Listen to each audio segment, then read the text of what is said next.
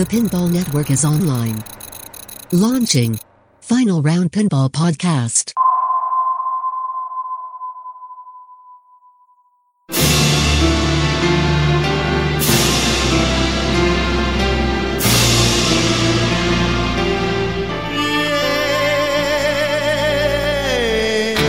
It's player versus player and player versus machine. Welcome to the final round.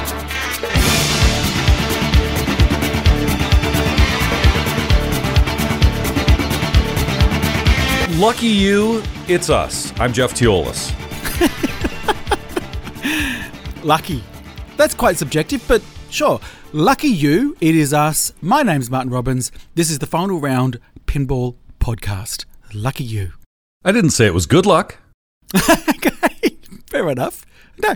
Episode Point well 53. Here we go. And I got to read this email to you. I don't know if you saw it, it just came in. And I, we normally say this for them, but I thought I would bring it up to you, Martin, because you always say just ignore stuff like this, but I can't ignore this one. So this came uh, from America number one at gmail.com. I'm even giving the guy's email address. I don't even care. He said, I'd like to like your show, but I'm sick and tired of your funny accents. Can you get somebody who sounds normal on there? Oh. All right, fine, fine. Oh, I mean, so we've looked and we have found uh, someone that I think you'll enjoy his voice. Um, I, I don't know. Will, will you be the judge? All right. He is from uh, the New England area. You know him, you love him. He is Chuck Webster, and he joins us right now. Hey, Chuck, how are you? Hey Jeff, hey Martin, how you doing? Yeah, really good, mate. Uh, we just I pissed speak off the perfect fan. English. Sure. So, can, can I just start? Jeff and I just just beforehand we said was was Chuck on our show before or was it head to head? Because I remembered something about Chowderhead, and I don't know what that means. So, what does it mean? Uh, chowderhead is just a uh, a term that uh, the locals are called. Um, we're known here in the Boston area for our clam chowder, so um, they like to Okay. call us chowderheads. Sure. Okay. Uh, Do you say say that as just a, a term of endearment, or does it give you the shits? It, it, de- it depends on who you talk to. Okay. And how it's used, obviously. exactly. Yeah. Got it. You say tomato, I say tomato, they say chowderhead, we say cunt. we do quite a lot. We do. Chuck, how you doing, buddy? I'm doing well. I found a few things interesting. I've been watching your social media feeds, and of course, we talk on a little group chat. Uh, Martin, myself, you, and some other podcasters. And uh, we're going to get to the famous New England Pinball League. It is perhaps the biggest league in the world. I don't know of one bigger. Is it safe Uh, to it say? is- it is the biggest league by far. The reason I want to bring this up is because there have been some changes as we get back into quote unquote competitive pinball and, and league play. There have been some changes to the league rules. Have those changes affected the New England Pinball League? And if so, how? Uh, yeah, it's definitely affected us. Um, long story short, the IFPA has decided to do away with big leagues. I shouldn't say do away with big leagues. They want to change the format where big leagues are separated into sub leagues by location. And um, for us, that's really tough because we have over 20 locations right now. And to organize and make it all work, it's going to be tough. Um, so I'm not sure what's going to happen with the IFPA and the New England Pinball League. We may not continue. Um, we're discussing it now. So I, I've heard, I've, I've I've obviously, I've, I've seen a lot of chatter about these. Can you really just explain to me what this change is, without how it affects NEPL? Because I know it does, but what is it just in dot point of what they've said is the change? Dumb it down, well- Chowderhead. um, essentially, they they uh, came up with a new rule that, like I say, there are every big league that has multiple locations have um, are going to be set up into sub leagues, and then you can have a final. And um, right now, as far as I know, it really only affects two, maybe three leagues, um, and none of them are affected like the New England Pinball League. It's just, uh, yeah, it's it's. Um, I won't say it's targeted at us, but it really affects us more than anybody else. Maybe the Pittsburgh Pinball League is close, but um, other than that, I don't know of any big leagues that are going to take the hit like we are.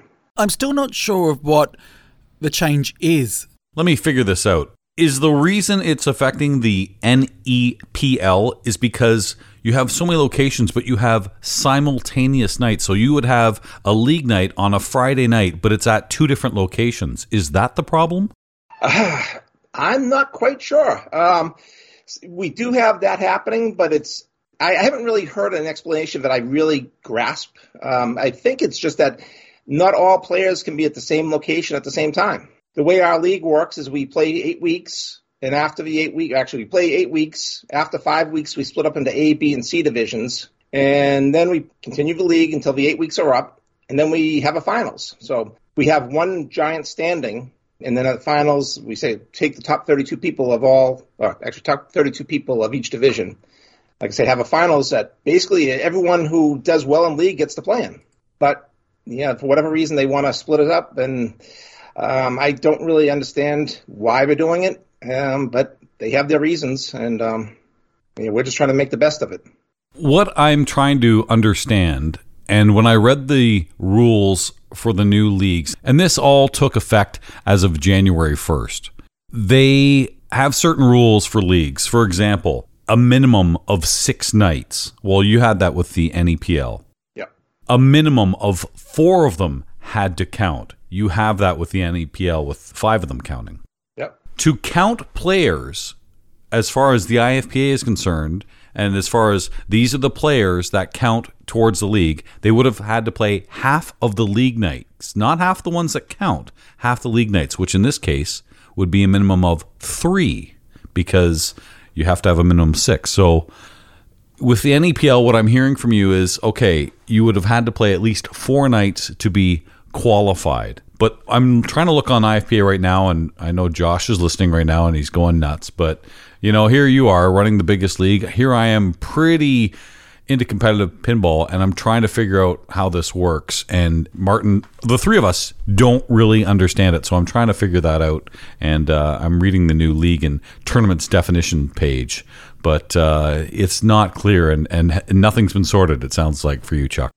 Well, I mean, Josh has tried to explain it, and we understand what the new rule is now. I don't know why there was an issue. Um, our league has never tried to take advantage of WPPRs at all.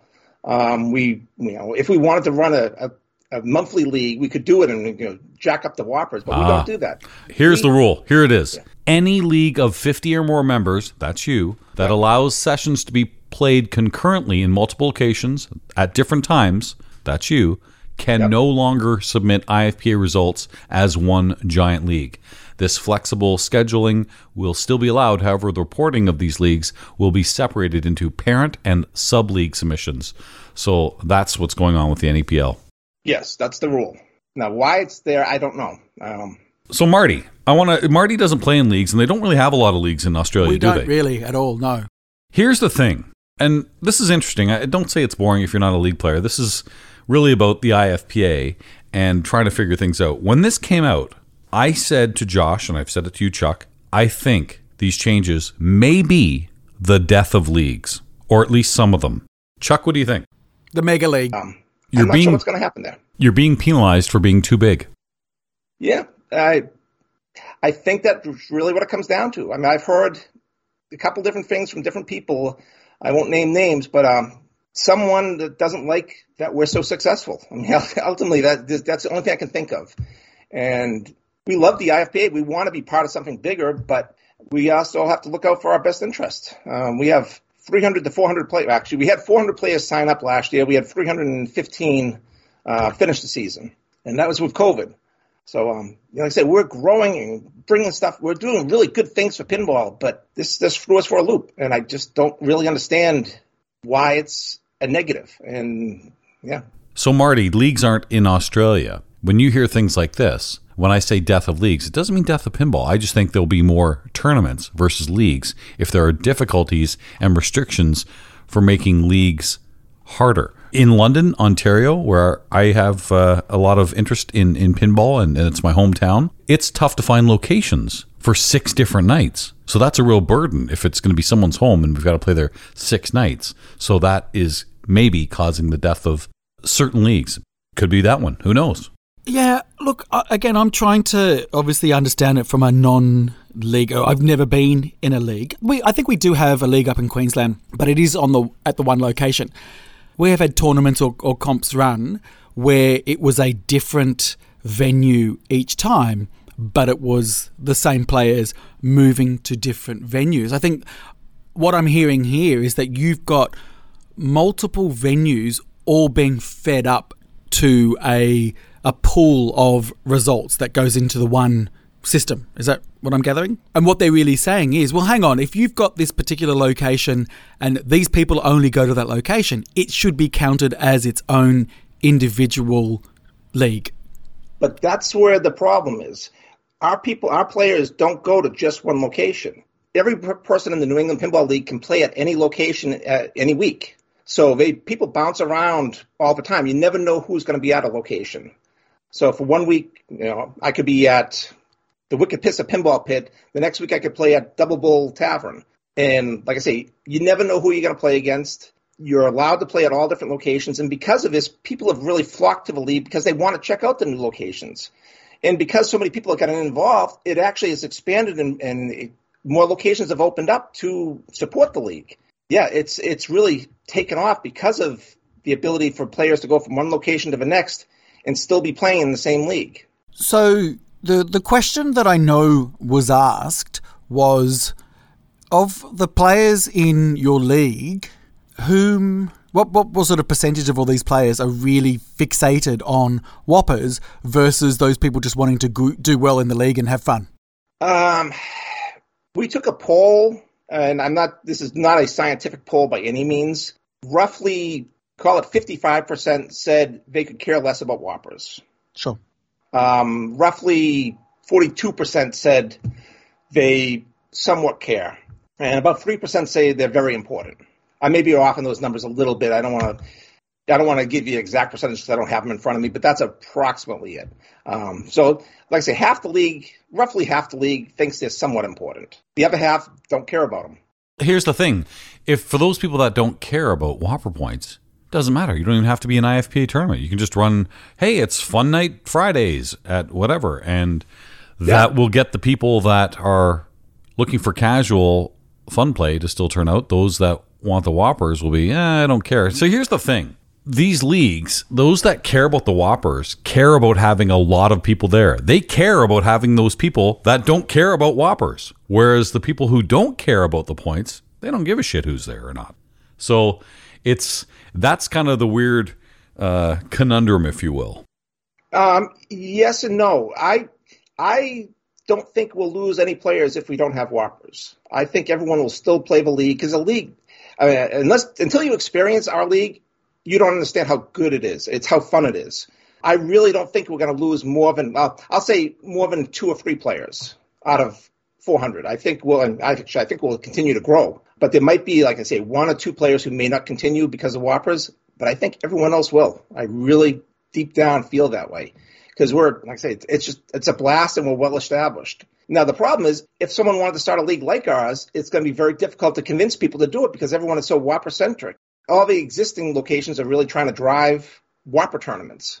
Um, no one's really running tournaments for fun anymore. So I think it'd be hard for another league to start up like ours just because of this. Okay, so then if you let's say you have to, I guess, fall into line, and each of those individual locations now have to submit as individual leagues. Does that still keep, I guess, the wheels running and the incentive there for people to go to multiple locations anyway, but just compete as individual again i'm trying to i'm trying to relate it to me where you know we've got i think three possibly three different comps running in Melbourne at the moment. And it was as, it's as if all three of them came together and said, okay, we're now going to compile all our things under the one league. I again, I, I think because we are so casual, I, I, think people just are interested in getting a slab of beer to win the night rather than where they rank in in well, the world. Mainly because again, Australia's numbers because we've got fewer players and fewer events, it's very hard for us to compete on a global scale anyway. So I think people have sort of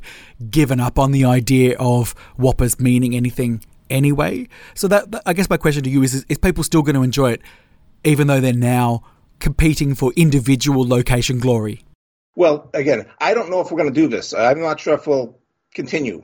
That's to be determined. But I have every Well, why I- would you, why would you stop? I, I'm confused. If WPPRs don't matter to half them, why would you stop? Why would we stop uh, being IFPA WPPR? You know, getting WPPRs? Why would you stop the league if, if half of you don't care about? Oh no, we're not going to stop the league. Ah. No, the league's going to continue. There's no question about that. It's the question of whether we'll continue to be um, in the IFPA. Yeah, no, we're going to continue. There's absolutely no no doubt about that. Um, it's just a question of do we do the sub league thing? To to do the sub league, it changes a lot of a lot of the reporting requirements. It changes the ability of players to be able to move around as much. For example, if a player wants to play at multiple locations, let's say I want to play at five different locations in a season. I won't be able to do that and still um, still receive WPPRs, and I won't be uh, won't be able to qualify for finals as well. I'll give it a, a slight counter, and, and if I'm getting the, the new rules wrong, please let me know. But it also could mean that if somebody isn't necessarily doing well in the grand scheme of the league, but they're doing particularly well at a location, they might gun it just for one location and get their glory there, whereas they wouldn't if it was all being joined together. That's exactly right. And what I'm afraid of is that there'll be, let's say, a couple of big locations that might have 40 or 50 people, or actually uh, maybe maybe even 100 people showing up each week, and those locations are going to going to draw more people in from uh some of the smaller locations, which are going to hurt the smaller locations. So it actually ends up hurting the league because you know we have one big location and all the smaller ones are going to suffer because of it. Well, I, I would think that the smaller ones, if if it was me and I saw a smaller location, I'm thinking I could probably win that because there's less people that I need to to beat in order to get to the top of that one. Yes, but the the, the points would be much smaller too, though. So if you want Yeah, but smaller points that you can win are better than bigger points that you can't win. Um, but uh, if you look at how the WPPRs get dished out, um, if you do, let's say, a hundred person location, if you finish in the top twenty of that hundred person location, you're going to get more, a lot more WPPR points probably than you would if you came in second or third at a smaller location. Sure, sure. So it's, I don't know, it's um, It is. I, I, I don't I don't envy your position because it's all just theoretical change at the moment, and, and, and it's it's going to be behavioural change that you're not necessarily in control of because that's people and their behaviours and their desires. So you really wouldn't know how people are going to react until it's in place. Yeah, and that's that's probably what's scary. It is. It's, it's very scary for us. Um, the vocal minority is very loud, and um, there there's a handful of people, not even a handful. There's a couple people who are making a big deal about lack of WPPR points. Most everyone else is not really. They don't really care that much. But like I said, the vocal minority is making it scary for us to make a decision. We're going to take a vote on it this week, and we'll we'll see what happens. For those listening that don't care about WPPR points, we're going to move on. But at least for the last 20 minutes, we've given you the King's English. Uh, you were concerned about my accent and Marty's. We've, we've cleaned all that up. So, you know, there has been some entertainment value. Uh, the nice thing is, you've got locations. You've come out of the pandemic. You're still strong. And Chuck, I didn't know this. Is this like a little secret? I didn't know you were a, a little operator yourself. Yeah, I I, I operate a few games. I um, help out my buddy Mitch Curtis a little bit. Who just turned 40, by the way, I noticed. Yes, there's Mitch's happy birthday, Mitch.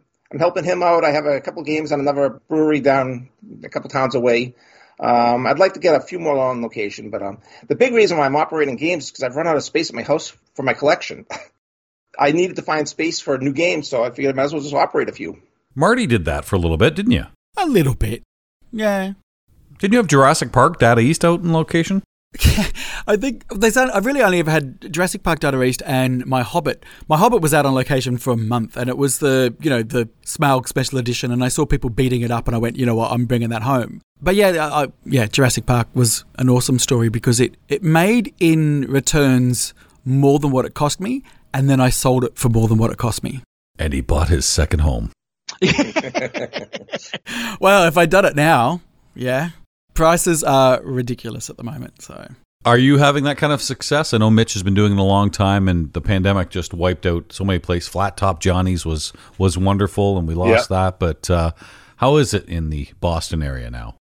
Eh, things are coming back pretty strong. Like I said, we have multiple loca- new locations that have recently opened up, mostly at breweries, one pool hall. It- It's it's coming back pretty strong. The hard part right now is getting games. If you wanted to start a new location and you want to buy some new Sterns, it's tough to get games.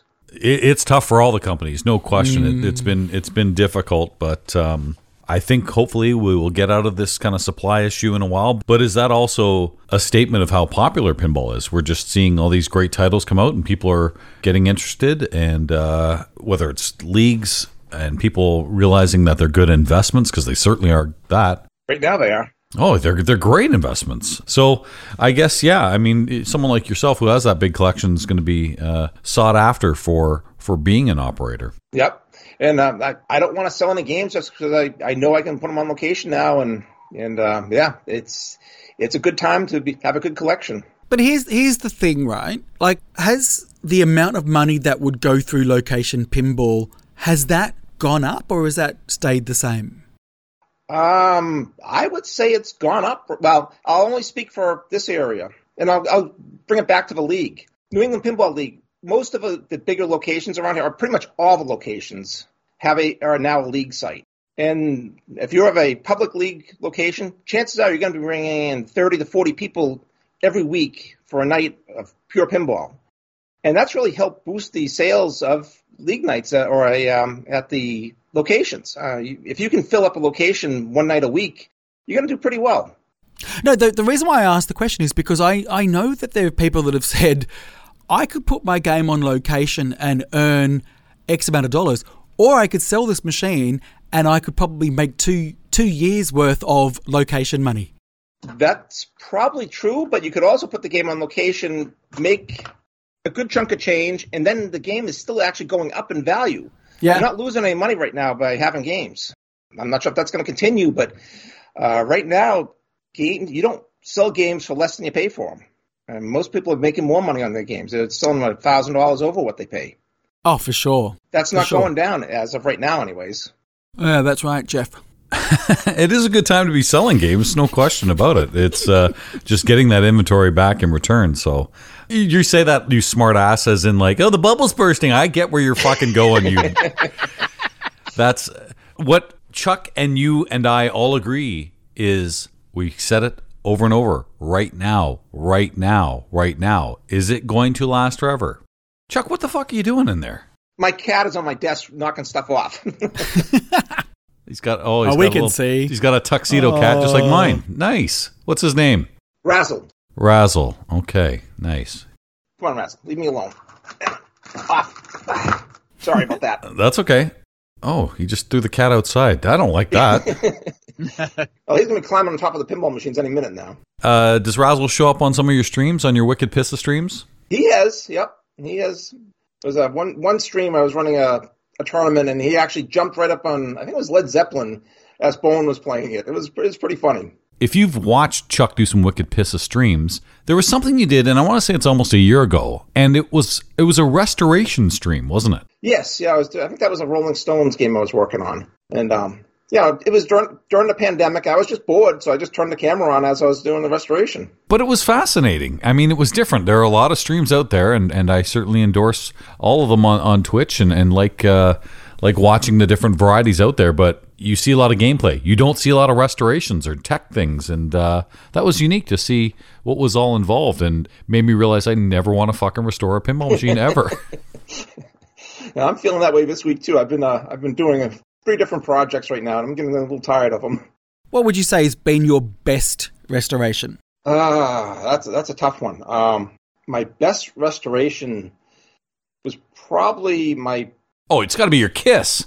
Kiss is different because Kiss Kiss was a scratch build game. It's beautiful and it came out super nice. But as far as an actual restoration, it really wasn't a restoration. It was more of a just a, a build project. Um, I consider a restoration when you touch up the playfield and clear coat it and you know turn a really bad game into a great game.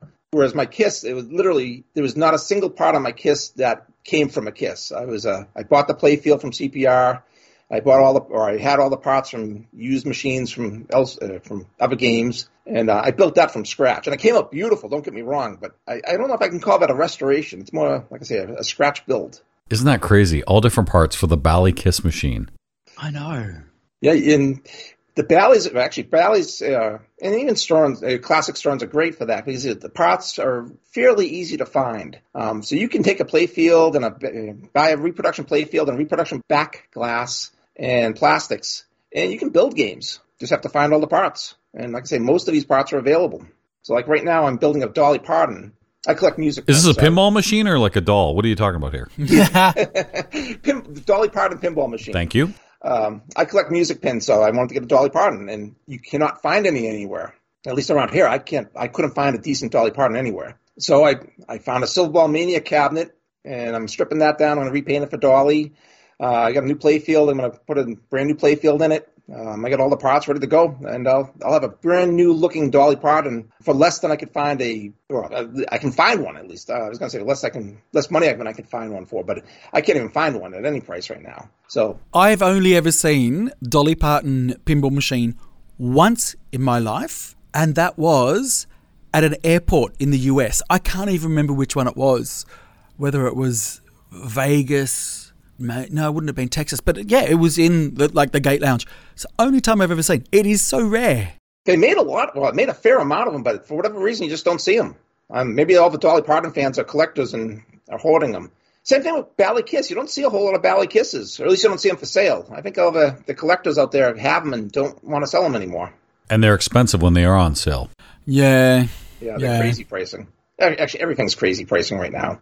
So you like the music pins? Give us your top five and, and maybe talk about some of the games that have come out recently. Because we've seen Zeppelin, we've seen Rush, we've seen GNR, Weird Al, even. Yep, yeah. Weird Al. Um, I was watching that stream tonight a little bit. and It look, looks interesting. Yeah, same. I don't know if I can give you a top five. I like most all the music pins. Um, I think Beatles is a great pin. Led Zeppelin is, I think, the Led Zeppelin LE or Premium is a great pin. The new Rush is Dynamite, Metallica, ACDC. There, there are a lot of good music pins out there. Stern Rolling Stones. Swing and a miss. Yeah, I have a Stern Rolling Stones.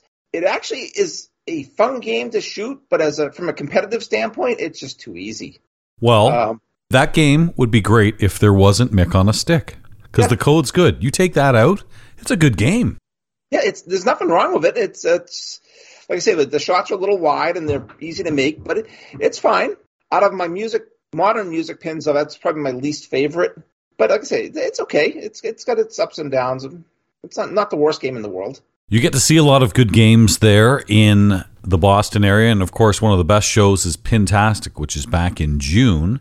And uh, that's a show I've only been to once. I got to get back there. And I think Gabe, Derek, and all the staff do a great job. The one thing, and you can bang this drum for me, will you, Chuck? Okay. to get myself and others back there, get them to have more than one tournament because we have to think of how much money it costs us to go to these different events, flying, hotel, all that kind of stuff. And you want to play. And when there's only one tournament, uh, I wish there was more. You know, you, you almost, a, a tournament that is that big, you need a main, you need a classics, you need a women's. And I think that would be wonderful if Pintastic could do that. I don't disagree. It's just a question of getting the, the right games and the manpower to run it. Uh, Jim Swain from the Sanctum runs the main tournament there, and he does a fantastic job. The Silver Ball uh, Rumble. It's a great tournament, but he's tapped. I mean, he, I can't imagine him trying to run a second tournament. Well, all those people in the NEPL step up, help out. you know, they certainly have the games uh, to do it. You don't need a lot of games for a tournament, and especially if you're just doing something like a classics or a women's. I uh, boy, I'd like to see that happen. I'll be. I'll tell you what. You do that, I'll be back there in no time. Well, we can make we can definitely make a second tournament happen uh, using the Southern New Hampshire Pinball Club room. Uh, they usually get a whole room to themselves, and they actually ran a women's tournament last year. Uh, last, yeah, was it last year? Whatever it was, they they ran a women's tournament. They had one when I was there in 2019. But yeah, they used to run the women's tournament. Like I said, Jim Swain would run the Silver Ball Rumble, the main tournament. And then last last Pintastic, they actually did a a NEPL. It wasn't a tournament, but it was like a, a mock league night, so people could get the taste of what the league was like. I wasn't involved in that, so I'm not quite sure how it went, but um, that was something else they did. But yeah, I, I don't disagree. It'd be nice to have some more tournaments there. Yeah, look, uh, Pintastic is one of those ones that's always on my radar and our radar collectively, being Australia and also Haggis. So, you know, it's one of those ones that I really want to get to. And, and Derek reaches out to me every year seeing if I'm going, and, and I'd love to be able to catch up with him as well. So, yeah, one day. It, it's a good it's a good show. And they started just a few years ago, and they've really grown it quite a bit. Do you know one thing that Chuck did there, Marty, when I went in 2019? Um, no, I mean, that, that could be many, many things. Oh, you'll like this. You'll like this, Marty. he ran a trash talker. And the reason we bring this up is because Chuck is the guy behind the trash talker invitational that happened at the was it the last Pinburgh or the one before that? Whatever it was. I've done it a couple Pinburghs. Um, the format keeps changing a little bit, but I've done a couple Pinburghs. I've done several locally. I did did it at uh, Pintastic, and uh, yeah, uh, the trash talker format is it's it's a really fun event. Yeah. Yeah, Yeah. I've, I've heard. I've heard it's uh, only the the best of the best win those tournaments too. You have to be really good to to uh, win the trash talker tournament. Uh, I don't think Jeff's ever won one. no, I don't believe he has. Jeff, ask me if I've won one. Chuck, we want to thank you very much for coming on the show. yeah, you won, but you also had ringers on. You had um, you had Karl DeAngelo on your team, if I recall. Sure. Okay, I had two nobodies. I had Greg Pepperoni and and David Raymondson and like a bunch of nobodies, and here you are stacking the team. That's bullshit. Uh, uh, well, you know. I, I seem to recall Mrs. Pin beating David Ravenson. Mrs. Pin, and I remember it very well. She beat Adam Becker, Stephen Bowden, and my David Ravenson on Algar. Yep, Yeah, oh yeah. I- I- she was over the moon for that. Oh yeah, that was a highlight. That made her day. That made a whole tournament, I think, or a whole week. so I had to play. I remember all I remember is dialed in. It was the first game, and it was I think Nick Lane, Bruce Nightingale. So Nick from Buffalo Pinball, Bruce from Slam Tilt, myself from Pinball Profile, and Marty was there on behalf of Head to Head. And the chirping that went on was you think we horse around on this program? That's nothing. Child's Play was way worse. and it just bounced off Martin. It drove me nuts. We couldn't say anything to get him off his mm-hmm. game. And and I I remember your score. I think you had a million on dialed in. I think it was actually a lot more than that. But I, think it the- was big. It, it was big, and I and I always said, well, look, I, I, I because I did so much streaming, and I have to stream and chat and be distracted constantly. I think even Bruce Nightingale had like a um a boom box and put that right next to my ears and in front of my eyes, and I'm just like, uh, I've had worse than this. So I don't know. It was pretty that was a impressive. fun night. Yeah, it was very fun. Yep. What'd you win, Marty? Shut up. What'd you win? I won. I won. I can't remember what it was, but something like eight hundred dollars, Mm-hmm. and that money went to Beyond Blue, which is a fantastic charity Yes. in Australia. And that's it. Move it on. There was also a big trophy I recall that Was uh, there? Yeah, there was. A, do you remember Chuck? What was? You, I mean, I you went remember that. you went out of your way to make this lovely trash can trophy, which I thought, boy, anybody would be so proud to have that. And, That's right. That should be cherished. I mean, fuck, I flew there and I still would have flown it back. People will kill to win that trophy.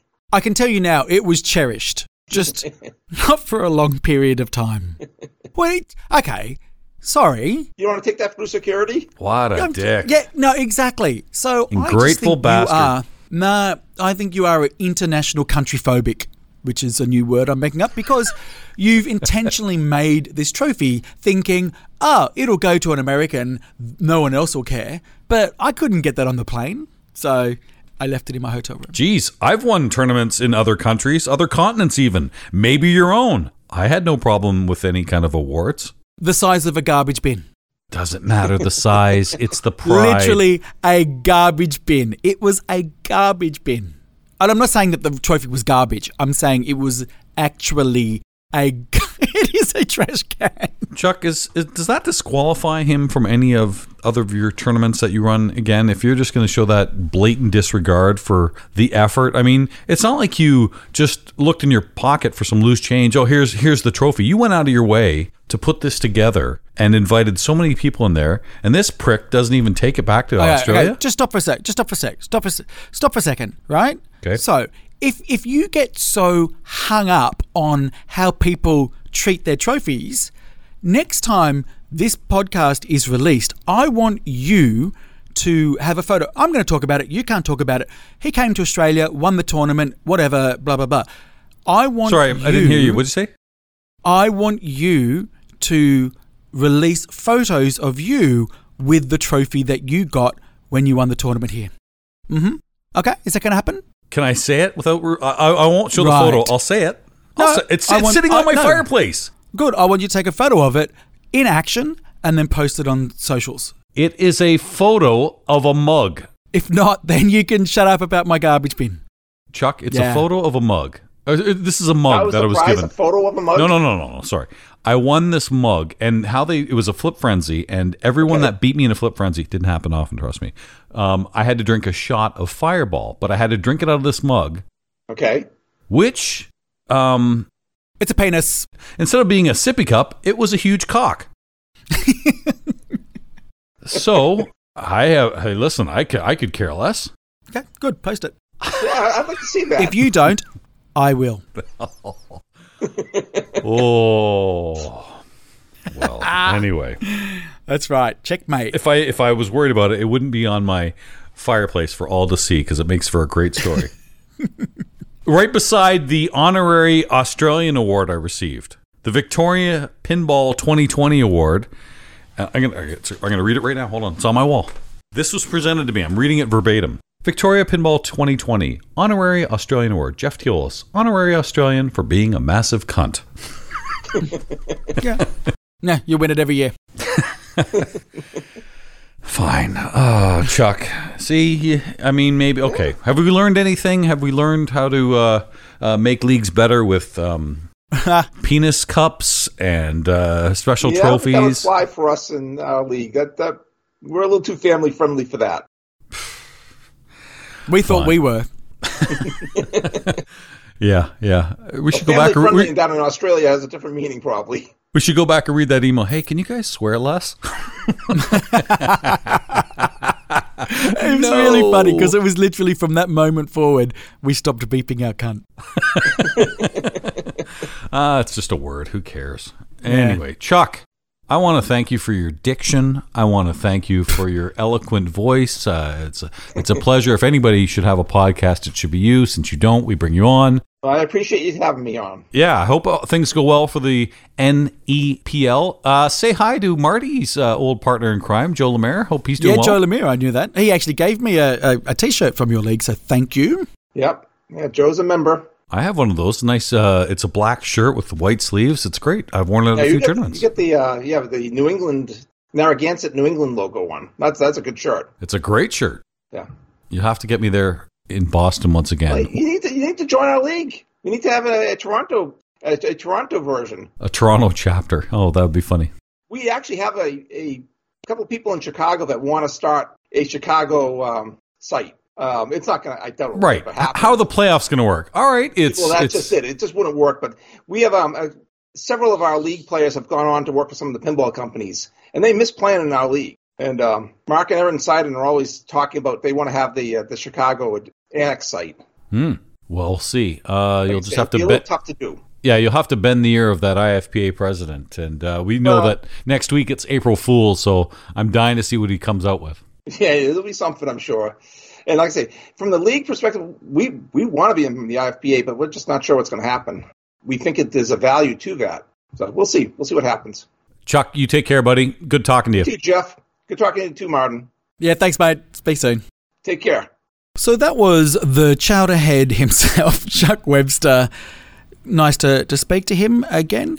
But what did we learn besides the fact that you also left your trophy from Australia in Australia, which I found out in between recording just now? Yeah, I didn't want to take it back because I felt bad. All these people came out, and so Simon has the championship trophy, so that's fine. What did we learn from Chuck? Honestly, I couldn't understand a word he said. I have no idea. I really. You tell me. Okay, what I did get out of it was concern for leagues for the IFPA. And I am legit when I say I don't think it's going to be the death of leagues. I think it's going to be the death of some leagues because it might be difficult under the parameters. It doesn't mean the league will be dead completely. It just might not be an IFPA league. And that's the one thing. I, I know in the four leagues I'm involved with, very likely two of them are now not going to be leagues anymore. They're just going to be, you know what? We're just going to run tournaments. And the big thing about that is if you're doing six nights and then you have a playoff, well, the playoff only half the people can play in. Why not just run mini tournaments on those six slash seven nights and do it that way? And then everyone's involved. You don't have to exclude anyone. And you can probably do it in the same amount of time. There's your WPPRs. Hmm. Yeah. Sure. I think. I think what I was sort of getting from this scenario is you've got people that are running these big leagues thinking that they're doing a good thing, they're growing the pinball community, they're not worried about WPPR farming. It's not all about that. It's just getting, and then all of a sudden these changes happen that really impacts them significantly, and they kind of think, why, why did this happen to us when we were doing the right thing? We've been growing and growing and growing, getting all these new people in, and this, and I think that's, I guess. Logically, I, I and again, I was trying to have a logic conversation back and forth to say, well, hang on, this could happen, and that's fine but I think it's more an emotional side of hang on, we've been working for years to build this, and now this without notice. Why? I think it's that's just the question is why. What I don't understand in this change is whether it's a league, whether it's a tournament. It caps at 64 players. So at 64 players, it takes the top 64 players and uses their ratings and rankings and all that kind of stuff to determine how much the tournament is worth. So even though they have 400 people, it doesn't mean the tournament's necessarily worth more. It just means it's worth as good as the top 64 players.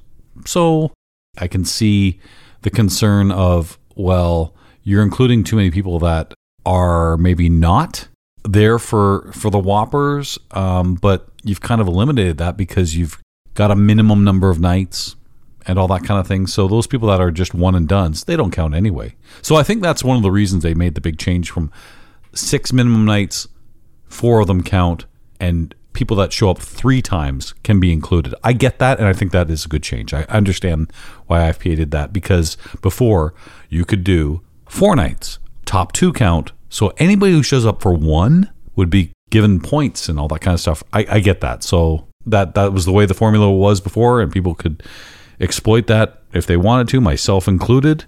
But that's now being prevented. You can't do that anymore, and that's fine. Can I can I ask a a question?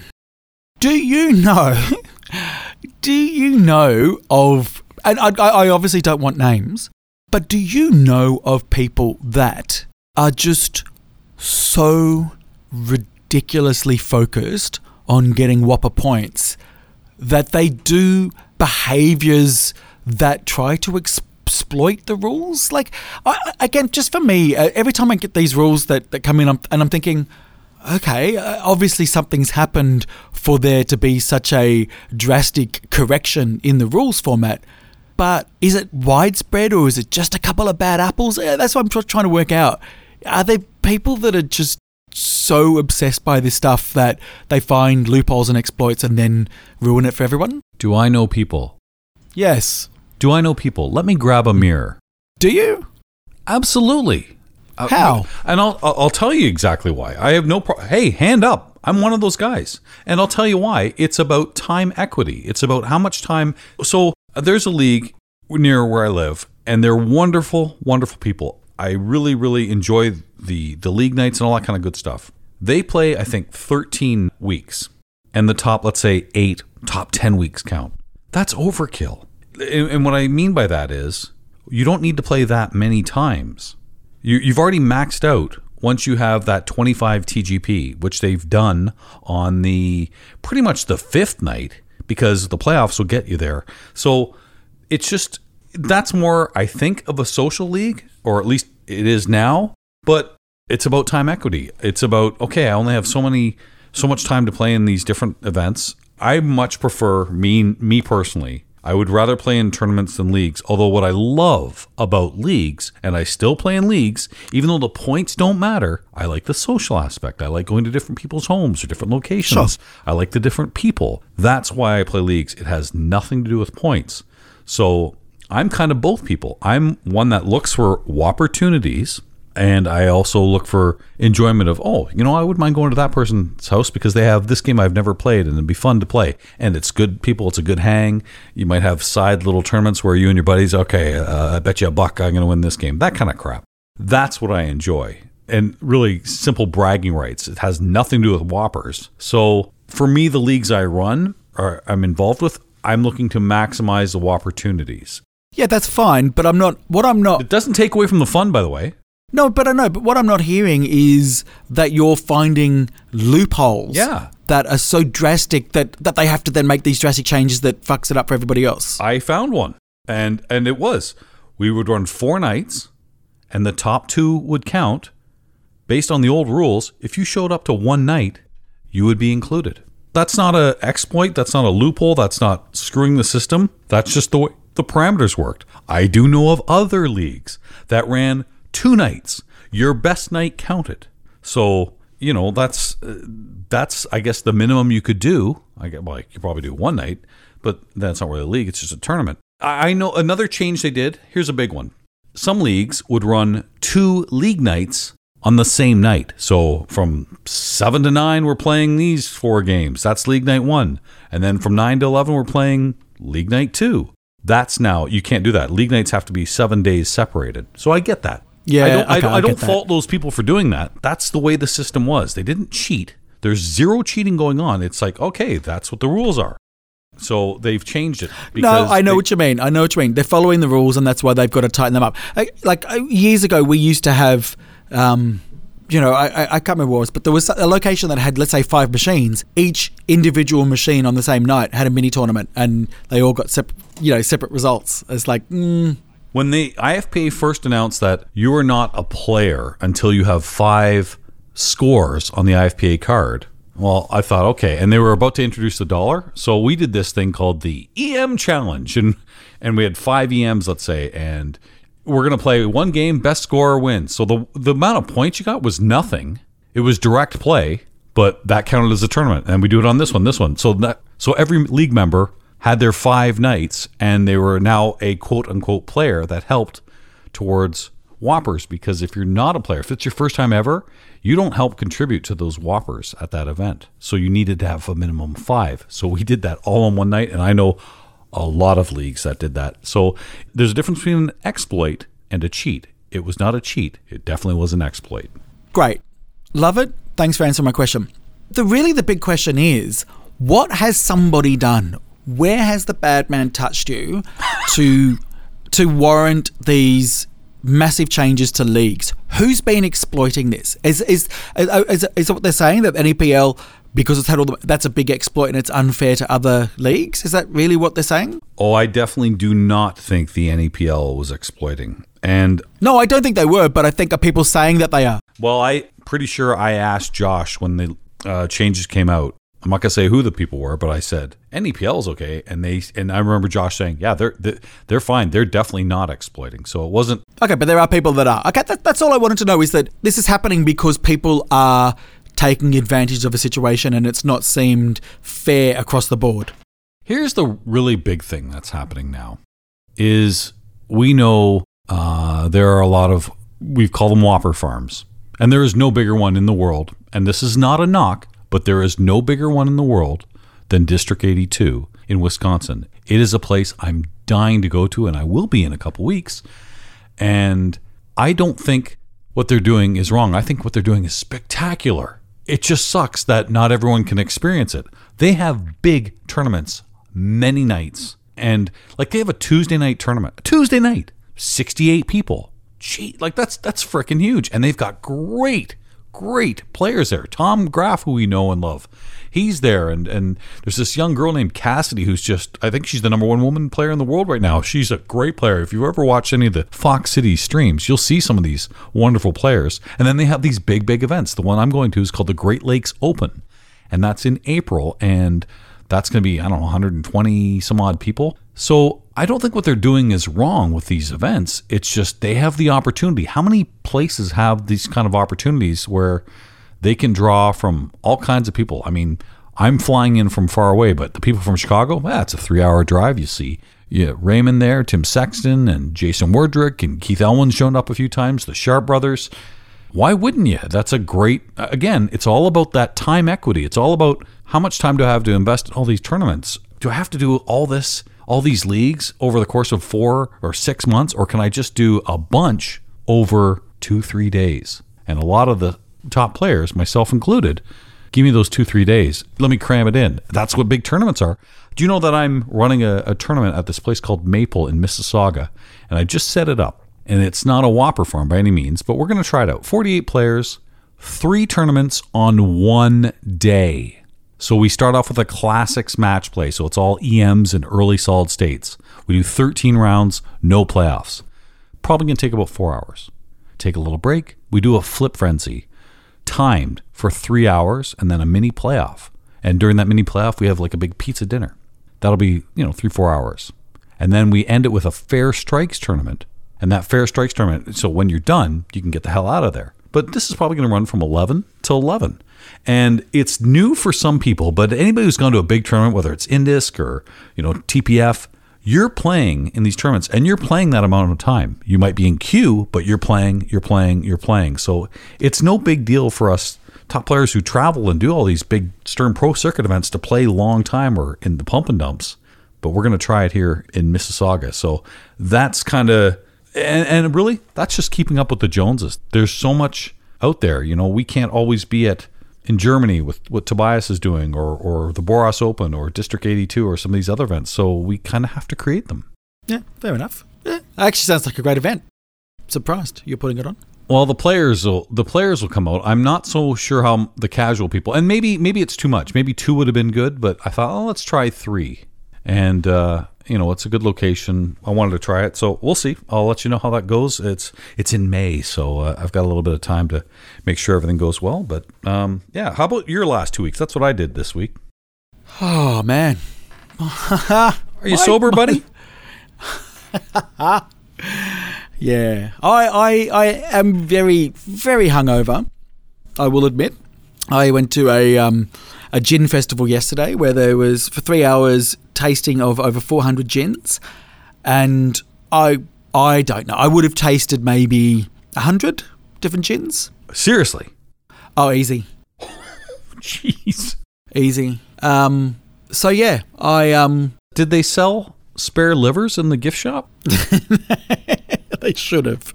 They should have. It was a, it was a fun day. So I'm I'm the day after. Effectively, is what Jeff's getting at. Um, look, the last two weeks have been full on for us, particularly here at Haggis.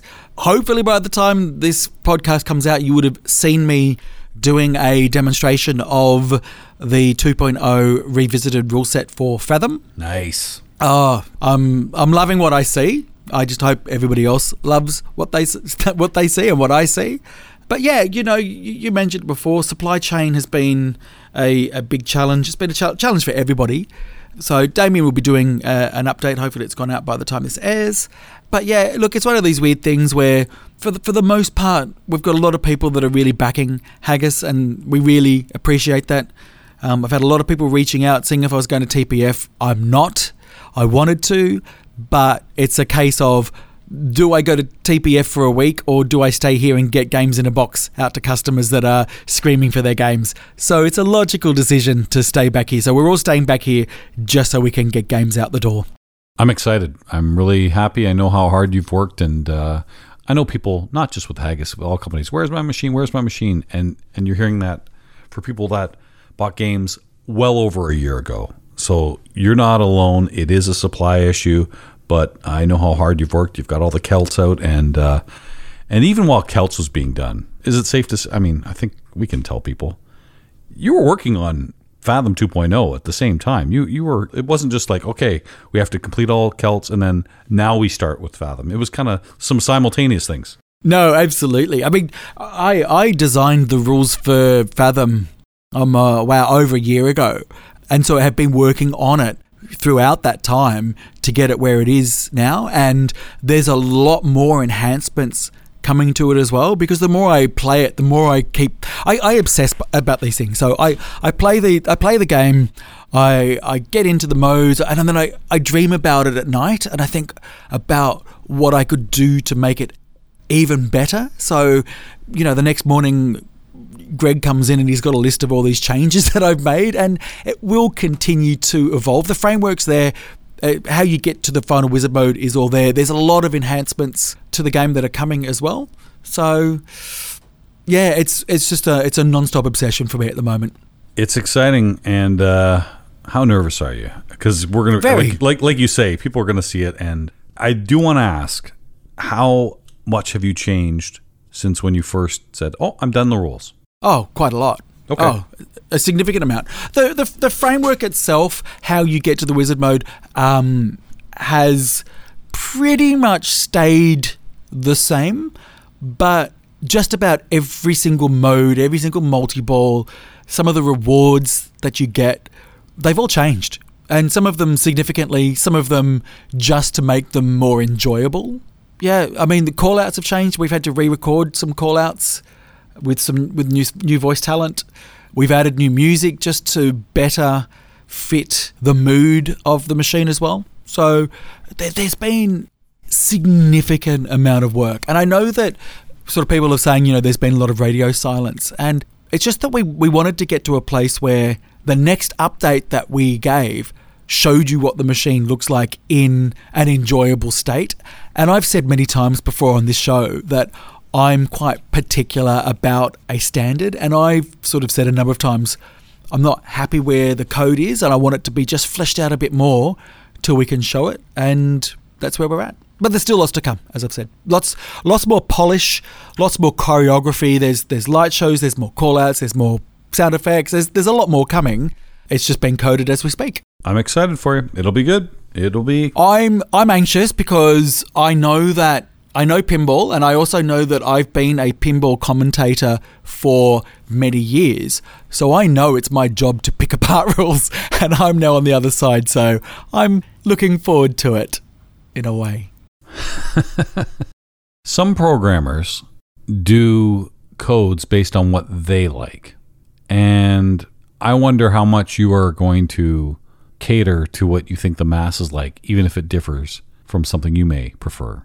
I have, and I think I think that was yeah. A lot of people have asked that that question of me.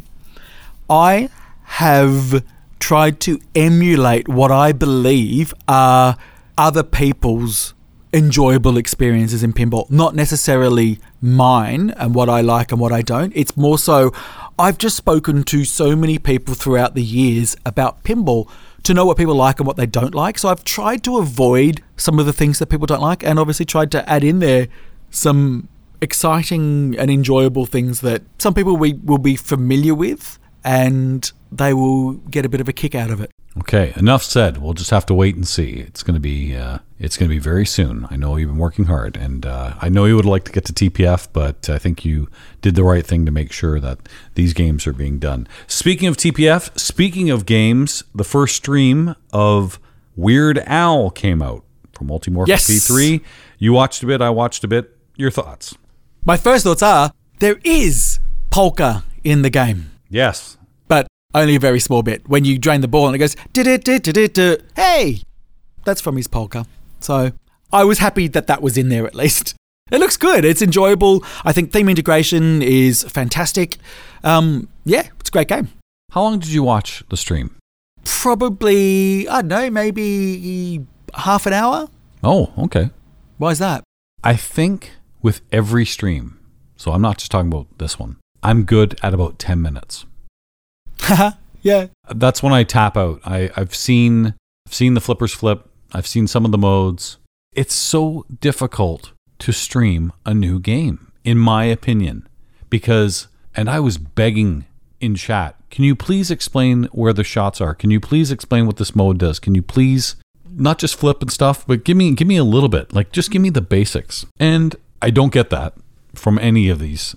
Uh, so, so- sometimes a, a little bit more than others, but I've come to the conclusion, and we have people listening that are um, coding games and making games.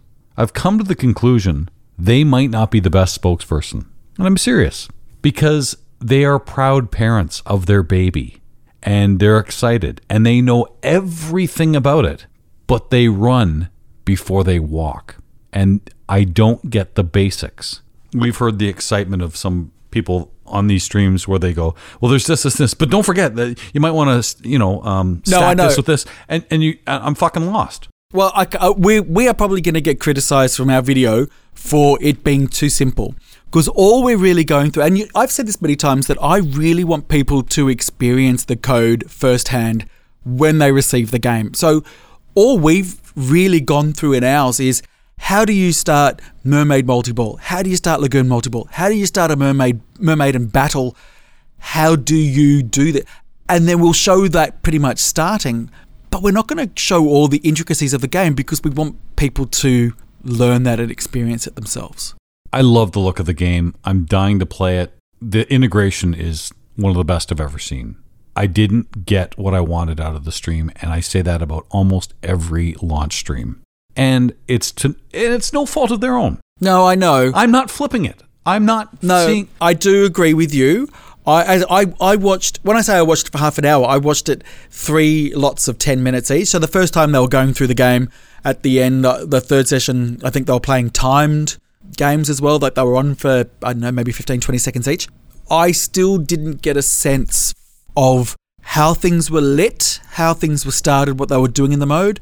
But I'm okay with that because, as I've said to you many times, I want to experience it myself. I don't want to see a stream that tells me how to do it. I, I just wanted to see does it shoot good? Does it look good? Does it sound good? Are people having fun? That's fine. I'll work the rest out myself when I play it. Well, it checked all those boxes. Let's just say that because Yeah, people yeah. were having fun. There was lots to see.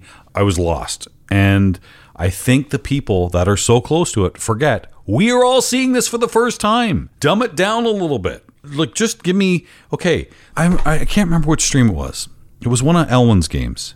And before they started playing, they said, "Here's this shot. Here's this shot. Here's this shot. Here's this shot. This is what this does." And then they just then they just fucking played. I was like, oh, "Okay, well that that was one I did didn't mind." But because there are so many shots on a multimorphic game, I was lost. And I'm watching on a I'm watching on a phone. Okay, that's not good. Go to my iPad. Still can't see the shots because it's it's small. And and I think I think you got to remember when you're streaming these launches, people are seeing this whole thing for the first time. So you kind of got to give us a little give us a little help on that. And No, but I, I know what you're saying, and that's what you need. But is Yeah, that what yeah. everybody else needs? well, Or do they are they just like me? They just need to see need, need to see that it's legit, looks good, sounds great, people are having fun.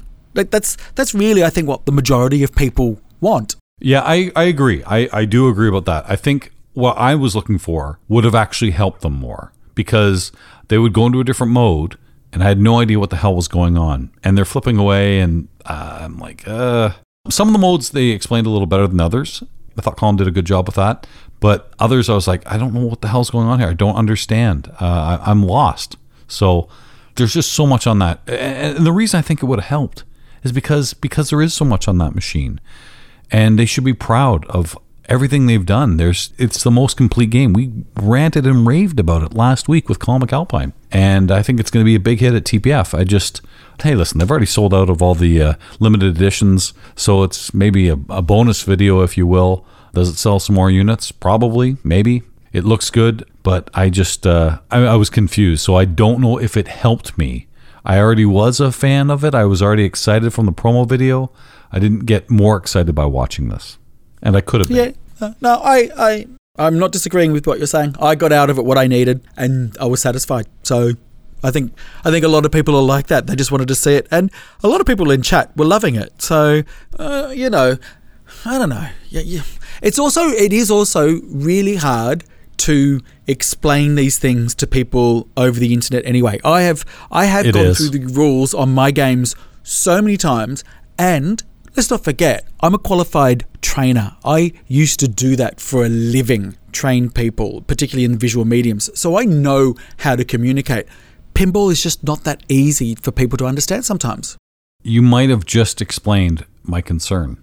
When you're too close to it, and you've created this from scratch, you're thinking about something five, six moves away, so to speak, and you lose some of those people. No, I know because I'll give you an example. You're reading chapter seven before you should be reading chapter one.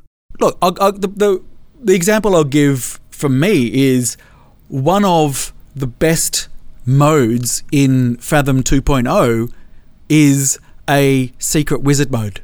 Now, I could go through it because I'm so excited for, or I can just say, you know what, I just want you to learn how to play the game. I'll show you how to get to that, but I don't want to go through it because it's complicated and I want you to enjoy it for the first time. E- even like the the Mermaid Queen, which you've, you've got to get through four mermaid and battles to get to the Queen.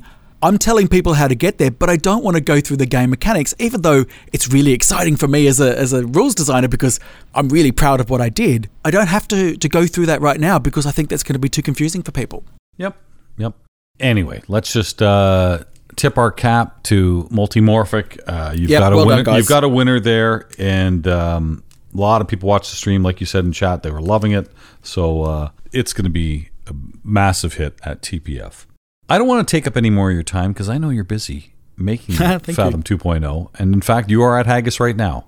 I am indeed. So this podcast is the reason for the delay. Too bad. Too bad. 2.0 oh bad. You know, we, we wanted to go back to back shows. We were a little late with the last one, so this is a shorty. Uh, we will be back in a couple weeks. I think Ryan C is going to be joining us. So that's always fun. It's very exciting. Yes. All right, Marty, you have a good one. Thank you. And don't forget, everybody, if you want to contact us, finalroundpinball at gmail.com, final round pin, it's at Twitter, and final round pinball podcast on Instagram. Chat to us. We always chat back, And make fun of you. pretty much. So That's the deal. I mean, that's that's how it's going to work. Okay, we'll be back in a couple weeks. Thanks very much. Thanks, everybody. Speak to you soon.